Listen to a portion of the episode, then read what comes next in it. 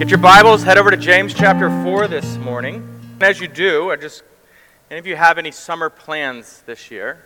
You're going on vacation, maybe a work trip, you're going to do a little home improvement, build something, tear something out, uh, maybe get back to your New Year's resolution, something of that nature. I mean, are you awake? Yes, you do, you don't. You can just shout it out, move your head. I don't know. Yeah? Yeah, okay. Thank you.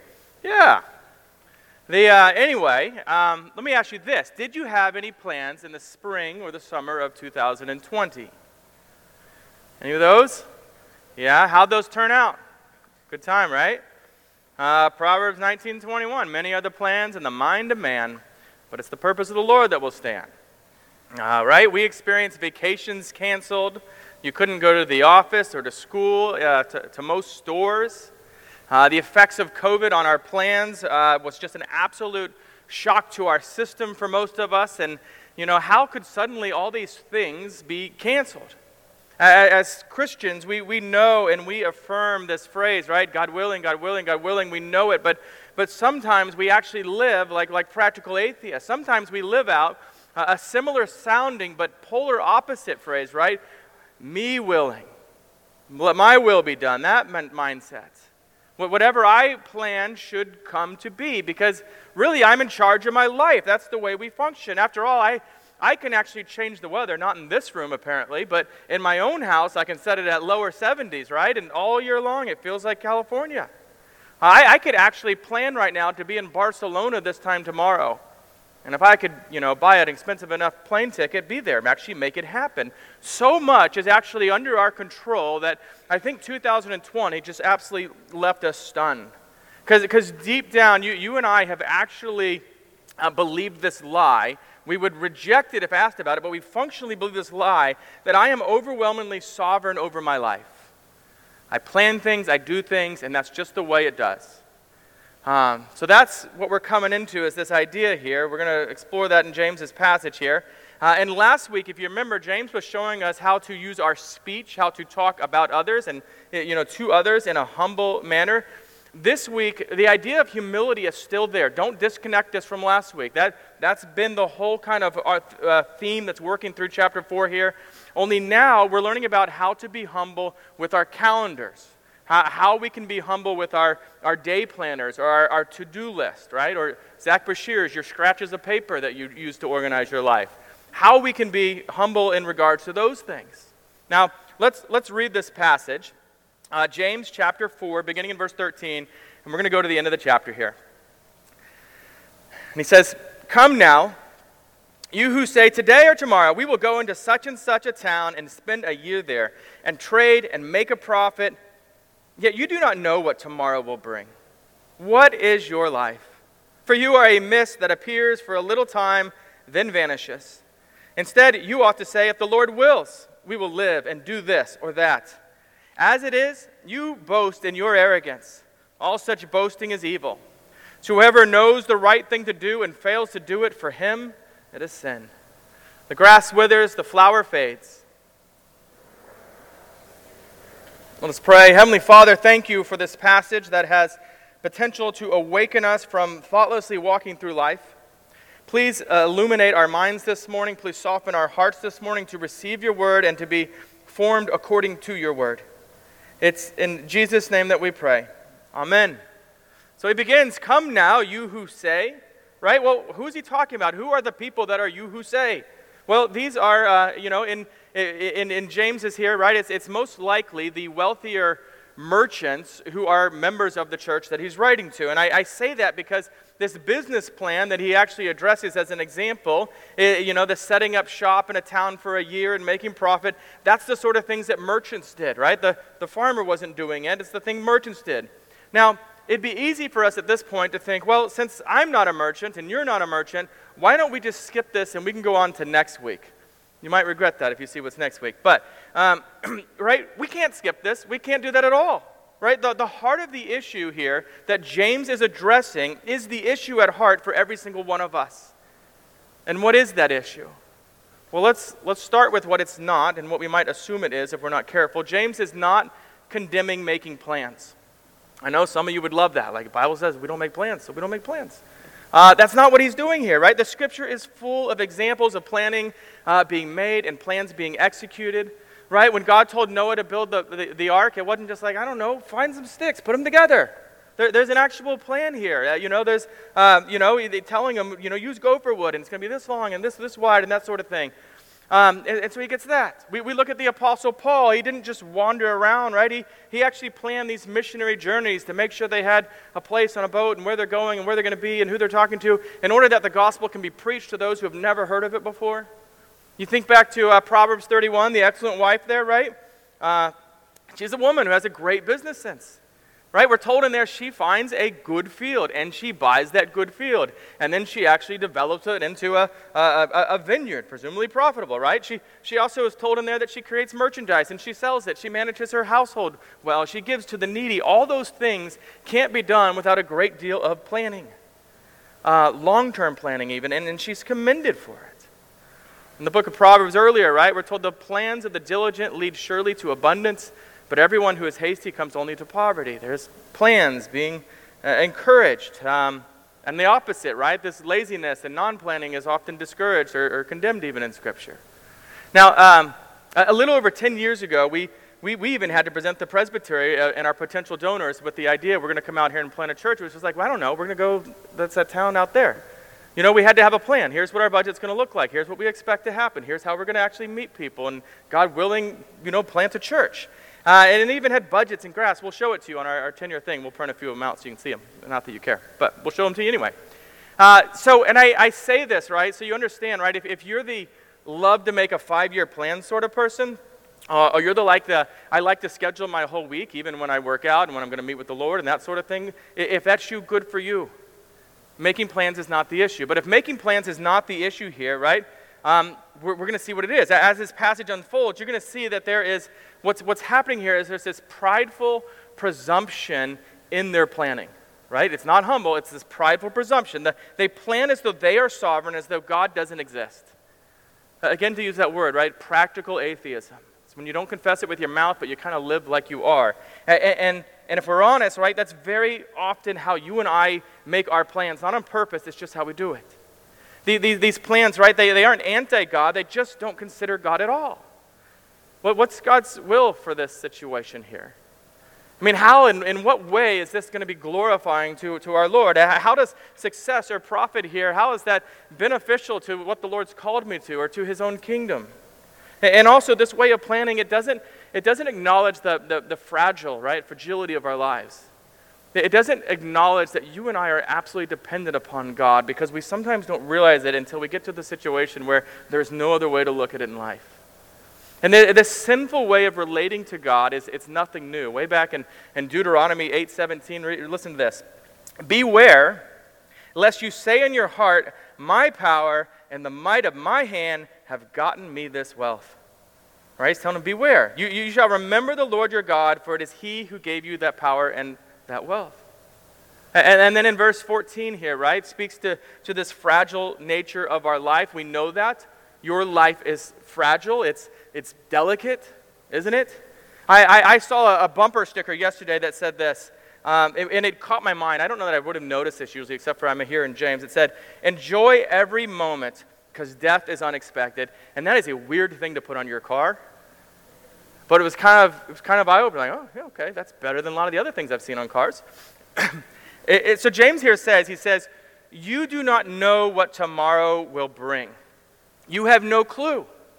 I, didn't wake up on September 11, 2001, and think, you know, today is the day. Things are going to change. I will never fly the same again. It's going to be a different world after this. You, you didn't know COVID was going to shut everything down. No one, you know, we actually had just gone on vacation. We were in Houston when this thing happened. We wouldn't have gone if we knew this was going to happen. Uh, I, I have this sweet neighbor who two weeks ago, maybe three weeks ago, feared that she had Parkinson's uh, disease, and a few days later learned that she actually has a uh, egg-sized brain tumor uh, praise the Lord, it's been removed and she's healing wonderfully. But uh, these are the things you never think of, never cross your mind. And I, am sure that you have stories like that left and right that you could probably tell of, of just in a blink of an eye, suddenly everything changes in a way you never imagined. We, we, we already know here, right, that James asked some of the most penetrating questions. We, he has done all these things that just bring conviction to our hearts. It seems like week after week, and he's doing it again this week. He asked this question What is your life? How, do you even know how to answer that if a stranger on the street was just like, Listen, Lewis, what is your life? Can you answer this? Oh, oh yeah, only here James actually gives the answer, doesn't he? Oh, that's easier. Uh, what is your life? Well, you are a mist that appears for a little time and then vanishes. It's a good start to an existential crisis right there. You are a mist that appears for a little time and then vanishes. Now, if you know what that means, you, you, you think you ever been at a uh, on the shore of a lake, maybe a dock in the middle of the summer when it's you know that time of year, uh, and you look out early in the morning. You finally get up early enough to go out there, and there's just that mist floating over the water. It is so beautiful. And, and if you're like, I've been to the lake and never seen that, it's probably because you sleep in too late. And that's the point. That just dissipates. It is gone as soon as the sun kind of comes up and adds any heat, heat to the air. Um, so it's beautiful, but it's, it's gone. And, and you just carry on with your day and you don't even think about that mist anymore. Now, God is saying that your life is like that mist. That's, that's the quickness of it. Right? So let me ask you, as you sit here on this Lord's Day morning, have you forgotten what you are? And that is an easy thing to do because there are so many other fun things for us to do in the world. Have you forgotten what you are? You are a mist that is here for a little time, and then life as you know it will vanish. And I know we're all, we're all like, let's bring out the stats here, but 77 is the average life expectancy for a man. If you're a woman, you get four more years on average. And that's true and, and great, and that goes up, and we get excited about that. Well, that, that doesn't include the 106, million, uh, 106 Americans who died in a car accident just in this last 24 hours. And that doesn't even hold a candle, right? Or it's small potatoes compared to the reality that every 40 seconds another, another American is dying of a heart attack. You see, you are a mist, and, and and most of us are going to be quickly forgotten. Right? Oh, we're getting dark now, aren't we? Um, let's, let's try this. Um, actually, first, uh, David Gibson said this do, do you believe that there are worse things in the world than dying? And he answers it this way He says, Worse than dying is living without realizing that I am going to die.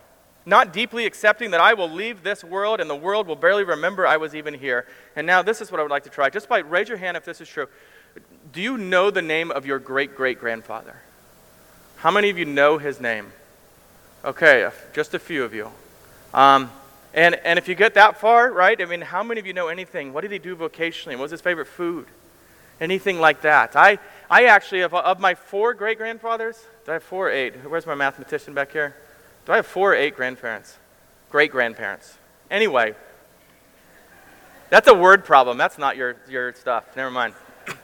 the train's traveling east. Um, Anyway, I know the name of one of them. Ironically, his name is James, which made it easy to remember for this. Um, he came over from Scotland. He came to play soccer, but ended up working in a mine out in Ohio. And that's all I know about him. He died in 1974, right? Again with the math, but that's less than 50 years ago. And, the only thing I can tell you is his name and that he came to play soccer and he worked in a mine. That's it. Your, your great grandchildren probably will not know your name. Your great grandchildren, people that closely related to you, probably will not know your name. And I know some of you are young, and, and this, when you hear old people talk like this, it's annoying, right? Because you just feel, uh, you know, immortal, right? Death is so far away. Why even think about it? I felt the same way when I was your age, uh, and I blinked, and now I'm old, and my body hurts. I get injuries just from sleeping at night. Uh, my hair is falling out. Like, it's not fun, but it comes really quick. And, and here's the thing when I tell that to old people, they're like, oh, you don't know anything yet, right? Apparently, it doesn't get any better. Now, whatever your age, James wants you to wake up. He wants you to deeply know. He wants you to feel this reality that life is short. No matter how old you are, life is short. Eh, eh, right? There, there is a potential chance that some of us in this room might not even live, live to see the year 2024. And you don't know, and I don't know. But, but but why, right? This is the next question. Why does he want us to feel the fragile nature of our life? Because most of us don't want to feel that, ever. And he wants us here. It's, it's because God created you, and he created you with a purpose. You, you are not meant just to make money. Making money is good. That is something God has given you to do, but that's not all you're meant to do. You're not meant just to go places and do things and collect things and play with things. All good, not saying they're bad. But, but that's not where, at, at the heart of what we exist for. And, and again, money, traveling, all good things. But as those who have been redeemed by the blood of Christ, you and I were actually to live our life to do things differently than everyone else that's already doing those things. We are to travel to such and such a city. We are to trade. We are to make profit, yes, but we're to do that all under the lordship of Jesus Christ. It should be different. We, we are to do those things in God honoring ways and for God glorifying purposes. We, we are to do those things in, in a humble, true, humble submission to the Lord when we do it, knowing, right, that it's not just us who's doing this.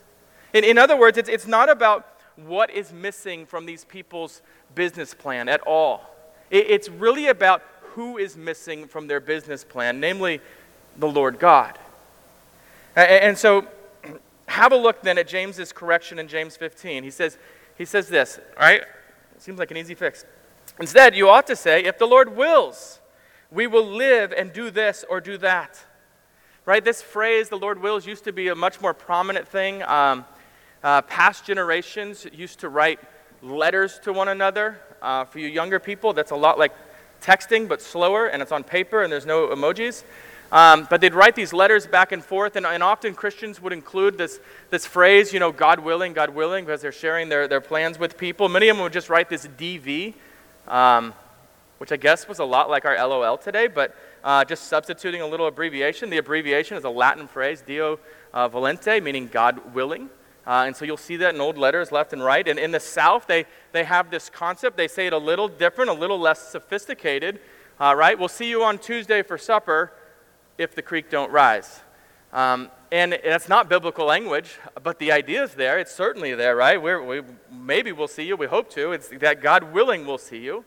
Now, it, it's important that we don't, we don't treat this phrase God willing or, or what we see exactly in the text, right? If the Lord wills. If we, we don't treat this like it's some magical words that we just say, right? you know, it's, it's if the Lord wills, not if the Lord wills, something like that. It's not some magical phrase. Uh, and, and it's important that we don't do that because these aren't magical words. We, we, we don't want to be like the kid that has been trained to say thank you when someone does or gives them something, right? But, but unwittingly, that, that the same child sometimes actually never learns to be thankful, right? Just to say thank you. Now, it's, it's more about attitude here. It's more about the humility behind it and, and, and, and at the heart of believing this, right? That we really mean this if the Lord wills. And trusting the Lord with that. It's okay if it doesn't. It's this acknowledgement, or he doesn't, it's this acknowledgement, the submission to God and his sovereign will, even in our planning. As J.I. Packer has said, we must never forget that we are not in control of our lives, but that all things are subject to the sovereign rule of God. Are more significant than J.I. Packer, right? Proverbs 16:9 states, "The heart of man plans his way, but the Lord establishes his steps." And so, really, in, in verse 15, though, do you notice there's actually two statements that share a beginning phrase, right? The first statement is, if the Lord wills, we will live. And the second statement is, if the Lord wills, we will do this or we will do that. And, and so, the first statement we've kind of touched on quite a bit, actually. Uh, it's that moment by moment acknowledgement of the fact um, that, that I am alive in this moment. And if I'm alive in this moment, that, that that is the grace of God to me, that is a gift of God to me that, that neither you nor I have a guarantee that we'll be alive even tomorrow. Uh, God knows, yes, but you don't know, I don't know. Uh, Proverbs, or sorry, Psalm 139, 16 confesses this idea. God, God, in your book were written every one of them, the days that were formed for me, when as yet there was none of them. I mean, it's certain. God knows it, it's no mystery. But you and I have no idea what that number is. So, uh, again, the second statement in verse 15 is if the Lord wills, we will do this or we will do that. James wants you to know that not only is, is your actual life in the hands of God, but your success and all your endeavors are also in, in the hands of God as well. The, the Apostle Paul knew that his life and travels were in the sovereign hands of the Lord, and that's, that's why uh, when he boarded a, a, a ship to, to, to, sail from, away from the city of Ephesus in Acts 18.21, and uh, again when he's writing to the Corinthian church in 1 Corinthians 4.19, in both instances he didn't say, goodbye, I'll be back, see you later, guys. Uh, he says, only if the Lord wills will I return to you all again, will I come back again. Now there is, there is something incredibly humbling about putting into words and, and more significant, taking to heart the, the truth that all of my plans are at the mercy of God. And we, we know that. We know that, right? Uh, last Sunday, Nicola wanted to have her baby. It's the seventh, she's done. And, and I jokingly told her, just, just will yourself to have this baby, Nicola. And I don't doubt that she tried to do that. And yet, she's here with us today, right? If it were possible to will something, she would have actually accomplished that last week. Um, but that's our life. And, and, and so, what happens when we, we begin to speak this way, this Lord willing, God willing way, uh, and, and actually believe this way, when we consider God in the planning, we begin to view our jobs and we view our money and our resources and our free time and our business plans and our life endeavors, and we, we view it all in relation to God, not separate from God and what I want to do, but in relation to God. And that's so much more fulfilling than, I don't know, another night of binge watching something. Now, now keep in mind, James is not using this phrase, God willing, only in regards to the contingency of our plans, but also in regards to the content of our plans. In, in, in other words, the hours of my day are not mine to just spend however I want. You and I, we are stewards of the time that the Lord has gifted us. And so, yeah, I'm going to play the new Zelda some. I'm going to watch a, a movie, right? But what else am I going to spend these hours on? Well, things like loving my neighbor, things like praying for my fellow Christians, things, you know, you, you're a steward of these, these days that the Lord has given you. And so, yeah, start to plan. Do that. That's a good thing. Start a business, expand a business. You know, plan to make money, and you can plan to make a lot of money, right? But do it in a way that is uniquely Christian. Yes, eh, you know, other plans we make. Get your kids into sports and the arts, help them to do academics, that's good. But as you do so, you've got to keep this priority on, on how things uh, fit into your larger plan of glorifying God, your larger plan of discipling these children, uh, you know, to love God, to love God's people, the church, and so on. Now, now Sam Allberry pointed, pointedly asked this question If our planning is no different to that of the world around us, what does that say about our faith in Christ? And that's a, a question you can, you can chew on for a bit, right? Well, how is my planning any different than my neighbor's? Now, now in verse 16, James revisits the current practice of, a, uh, of not acknowledging God in their plans. Like he's going back to what they're doing wrong. And James, he, well, he says this. He says, As it is, you boast in your arrogance. All such boasting is evil. uh, we, we should have seen this coming, right? James has been talking about humility this whole chapter. Uh, it, but be honest, if you take that one line out of context, have a look back at it, right? Um, right? The, the, what they actually say at the beginning uh, that we're going to go into such and such, today and tomorrow, we're going to go into such and such a town and spend a year there and trade and make a profit. That doesn't sound like the most boasting of statements. Um, right? There's not a, a real big flex going on in those, those statements, but, but think about it, right? James is saying this way of planning, it's arrogant and boastful because it, it, presumes, one, you're going to live as long as you want. You have all the time in the world to do this. It also presumes, right, I, I can make a plan and execute it, and it's going to go exactly how I expect it to go. And it's, it, it's arrogant because it fails to acknowledge their utter dependence upon the Lord. How, how different, you remember, notice he says that, you know, this sort of boasting, right? 16. Um, all such boasting. There's almost that qualifier, all such boasting like this, because, because the Apostle Paul also boasts in 2 Corinthians 11. He says, If I must boast, I will boast in the things that show my weakness. Right? Or in 1 Corinthians 4 7, when Paul again says, uh, What do you have that you do not receive? If then you have received it, why do you boast as if you did not receive it? There's this, I don't need you, God, I've got this. It's almost the, the, the, the two year old, right, that doesn't want any help from their parents. I can stick this block into the hole, and then they don't. Um, you know, why, why, why do we act like success was always in our hands and, and, and really is that's it? God's not involved. And, and so this brings us to our, our last verse which, verse, which feels like this isolated verse. Where does it fit in here? It says, So whatever, whoever knows the right thing to do and fails to do it, for him in a sin. Now, now he's not talking He's not speaking his truth here. He, he's not saying you get to decide in your heart what's right and wrong and then just go forward with whatever you come up with. James's point here is that in, in this moment right now, the actual moment you are living in right now, God has good works for you to do. Right? Ephesians 2, uh, 8 and 9, we know real well, but verse 10 says, For we are his workmanship created in Christ Jesus for good works, which God prepared beforehand that we should walk in them.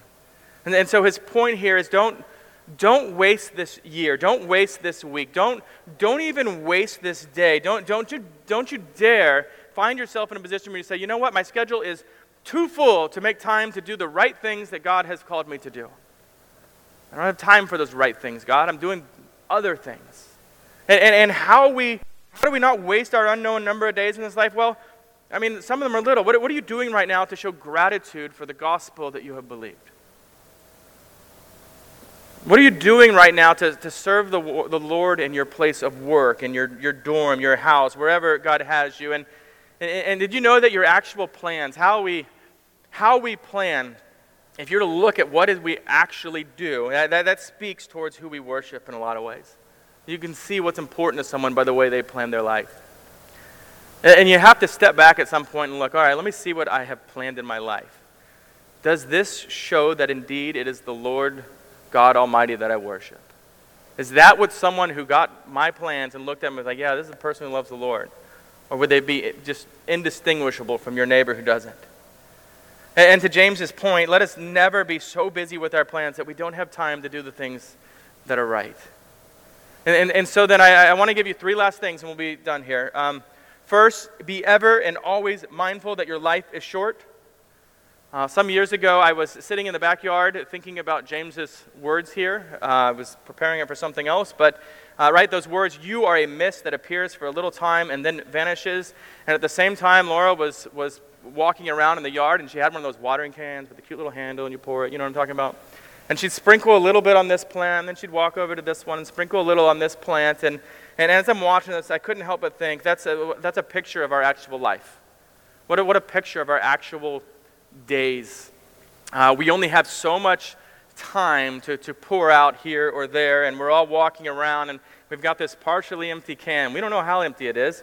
Uh, and, how much of my time do I really want to pour out on, on just the cement, right? Things that don't matter, things that don't actually grow, that aren't nourished by that, things, things like entertainment. And, and, and you will want some. Don't, don't feel shame for that. Don't be too hard on yourself. But, but at some point, we must realize we, we can't change everything everywhere. Right? Sometimes we dream too big. Let's change the whole world. You, you can't do that. Your life is not an endless flow of water from a hose. You, you, are, you are just one, one watering can worth, worth of nourishment in that way. No, but, but praise the Lord, for He has indeed given you this one life to pour out for His purposes in small but hugely significant ways. As you pour out these minutes and these hours and these days and these weeks uh, on knowing and serving the Lord and on the nourishment of, of the people that God has, has placed in your yard, all right, if you will, and including your actual neighbors, including the people that live in the house with you. And, so pray and think and ponder where you will pour out your life that you have been gifted. Uh, second, do make plans. Scripture is very clear of the, the benefit of that, but do it in a way that humbly submits all of life to the Lord and to the Lord's purposes. And, and that, that means that we truly know that we, we, we can do everything right you can follow some, somebody else's idea, right, and do it all perfectly and still fail if the Lord does not grant success. Psalm 127 1. Unless the Lord builds the house, those who build it labor in vain. The flip side of this is learning to confess that whatever you achieve through, you know, eh, or through the gifts and skills and just whatever other things, right, that, that that's the Lord's favor, that's His gifting on you. Right? If you're intellectually brilliant, you didn't actually accomplish that. You know that, right? You, that, that brain of yours is the gift of God. You, you didn't create that. If you're, you're super athletic, well done. You might have worked hard to really hone that, but, you know, you, did you make your body that way, that it would respond to all that hard work that way? No, God did. You can throw anything you want in there. You're going to start to see the same thing. If you want to go deeper into this idea, though, ask yourself this question. Ask, how is the way I make plans for each day and for the next few years different from how my unbelieving friends or coworkers make plans? See how you can answer that question. What, what does it actually look like? And, and the last thing is this we cannot know what tomorrow will bring. Only God knows that.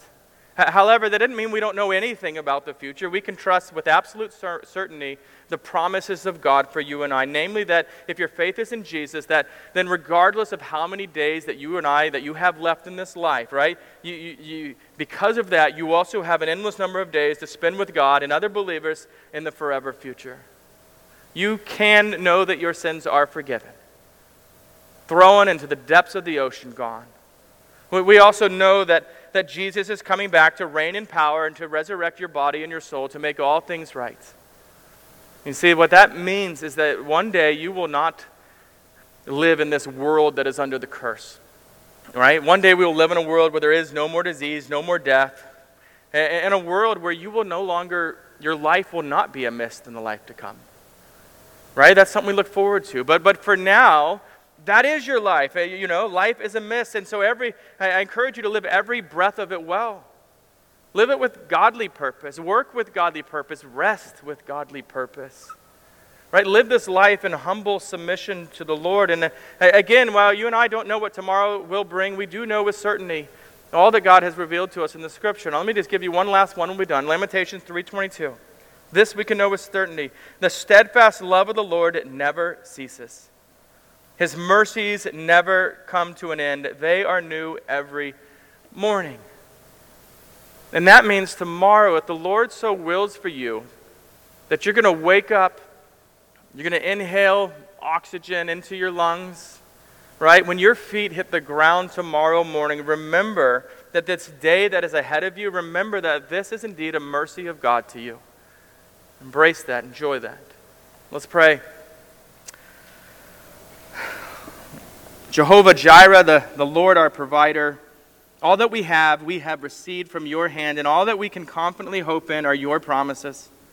Tomorrow is not one of those promises. Make us to know this in our bones and to live all of life before your face and for your purposes. Teach us to rest in all that you are for us, even when we face suffering. Teach us to enjoy every good gift that you give us with grateful hearts. It's in Jesus' name that we pray. Amen. Well, as we prepare for the Lord's Supper, let's stand, let's sing together. My heart is filled with thankfulness.